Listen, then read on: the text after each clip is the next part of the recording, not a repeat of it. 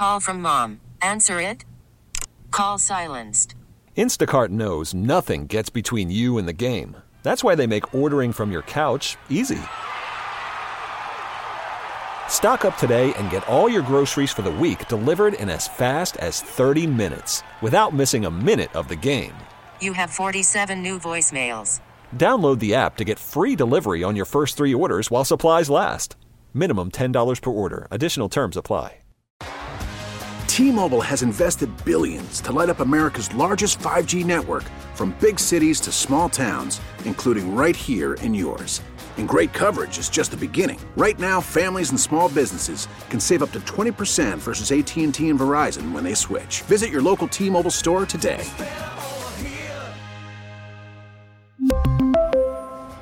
Plan savings with three lines of T Mobile Essentials versus comparable available plans. Plan features and taxes and fees may vary.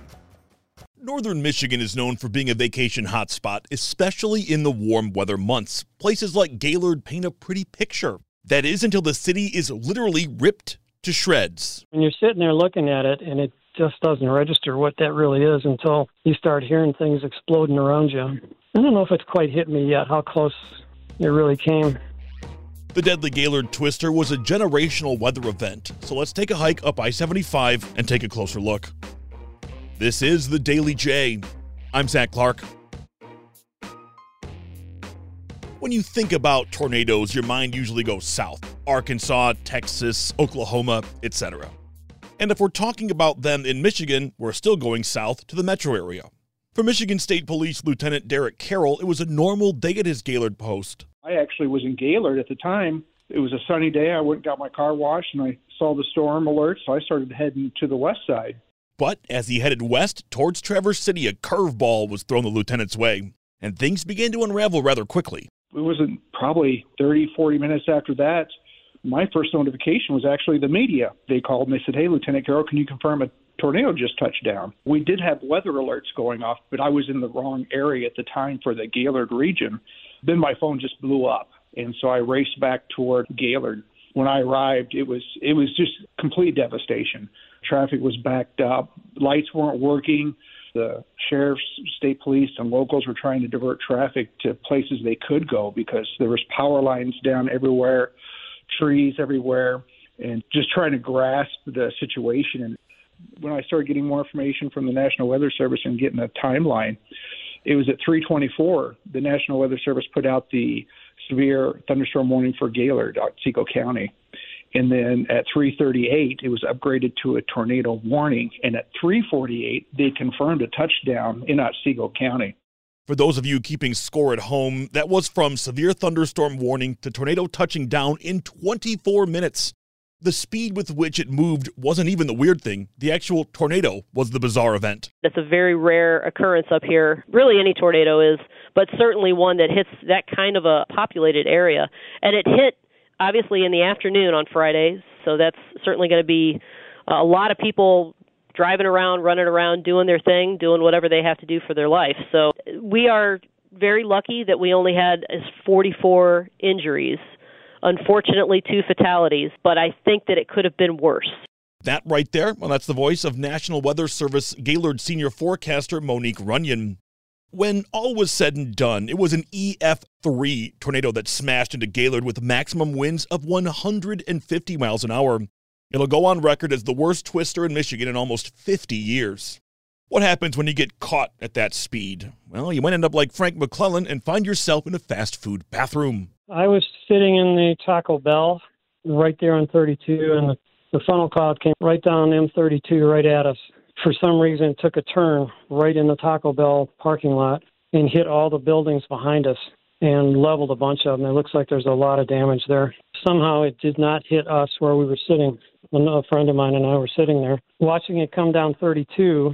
We could hear the thunder and everything, and then looked up the highway all of a sudden we could see explosions. I don't know if it's traffic lights or transformers or something, but the next thing you know, the, the funnel cloud is right in the parking lot, and stuff's hitting the windows outside the Taco Bell, and all the power went out. People in Taco Bell were all running for the back of the Taco Bell, and they were yelling at us to get into the restrooms. By the time we got in the restrooms, the thing had passed.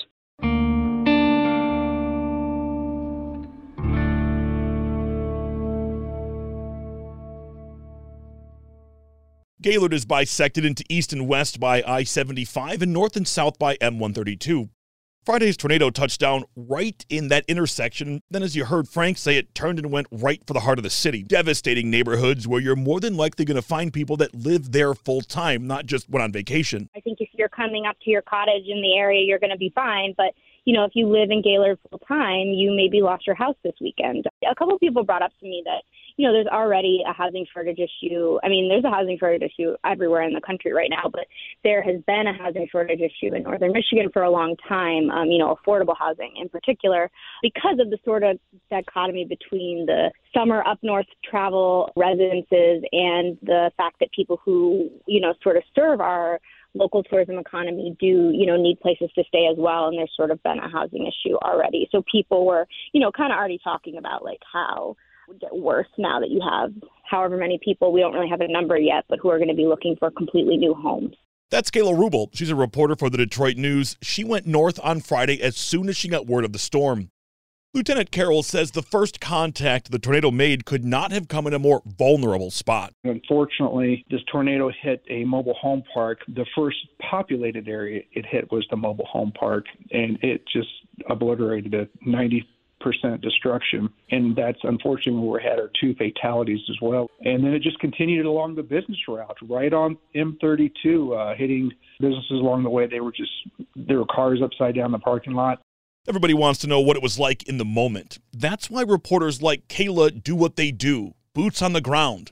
She told me that as shocking as it was, Gaylord just got to work. Here is Kayla and the lieutenant as well.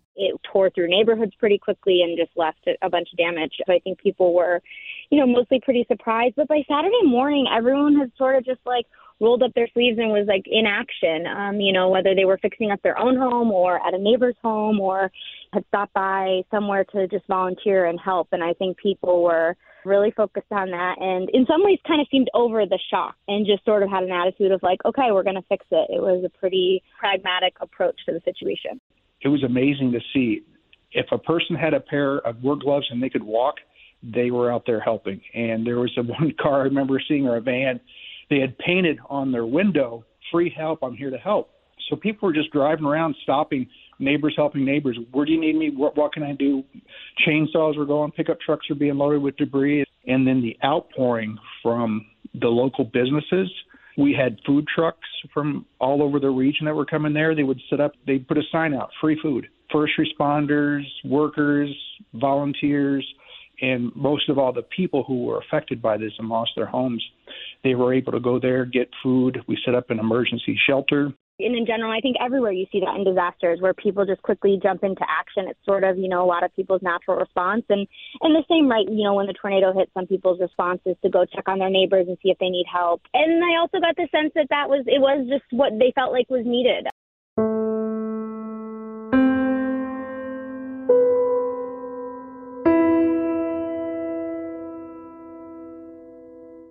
As a first responder, what do you do in moments like this? MSP Lieutenant Carroll says despite the rarity, they train for moments just like this. Local law enforcement and, and troopers initially did the searches. They started sweeping uh, the area going into, there were some build, businesses that were just collapsed.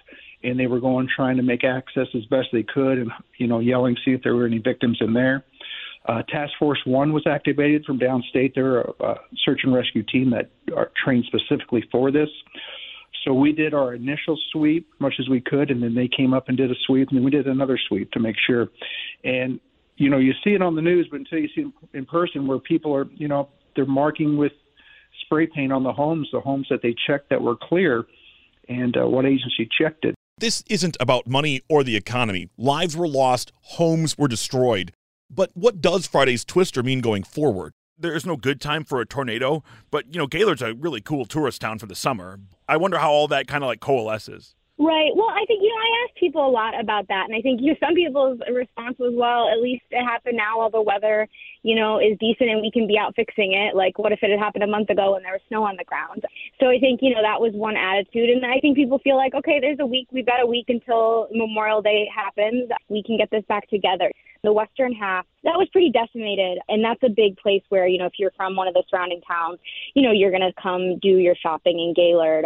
Obviously, the jobs at some of those chain restaurants, but the Walmart, the Meijer, I mean, they're both still open. Um, so I think a lot of that shopping can still happen. And then the east side of Gaylord, the small business district actually wasn't impacted at all. Restaurants were opening back up on Saturday, and I'm sure will be open for Memorial Day weekend. I think what I talked to people, what they said, Gaylord would still be able to function for the summer season, and they were kind of hopeful it wouldn't lose too much money from tourism this summer. Frank from Taco Bell spoke to us just hours after this all happened, and I wondered how on earth was he so calm?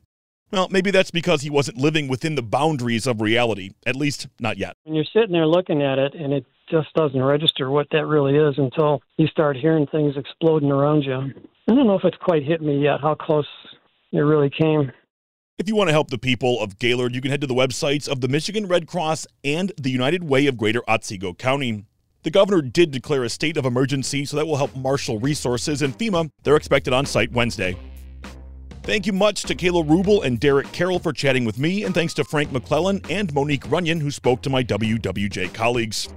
For the latest on what's happening in Gaylord, visit WWJNewsRadio.com. Our theme music is written and produced by Ozone Music and Sound in Southfield. I'm Zach Clark, and this is The Daily J. Thanks for listening. T-Mobile has invested billions to light up America's largest 5G network from big cities to small towns, including right here in yours. And great coverage is just the beginning. Right now, families and small businesses can save up to 20% versus AT&T and Verizon when they switch. Visit your local T-Mobile store today.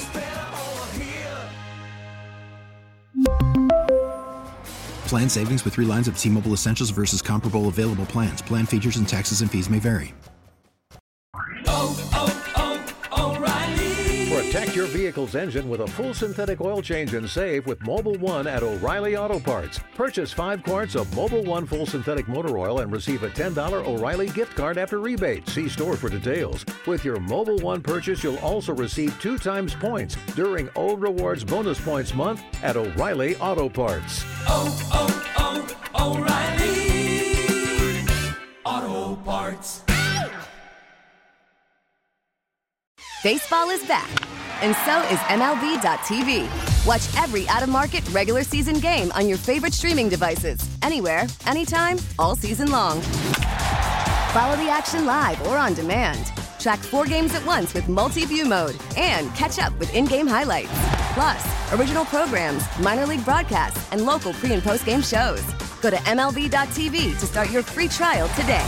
Blackout and other restrictions apply. Major League Baseball trademarks used with permission.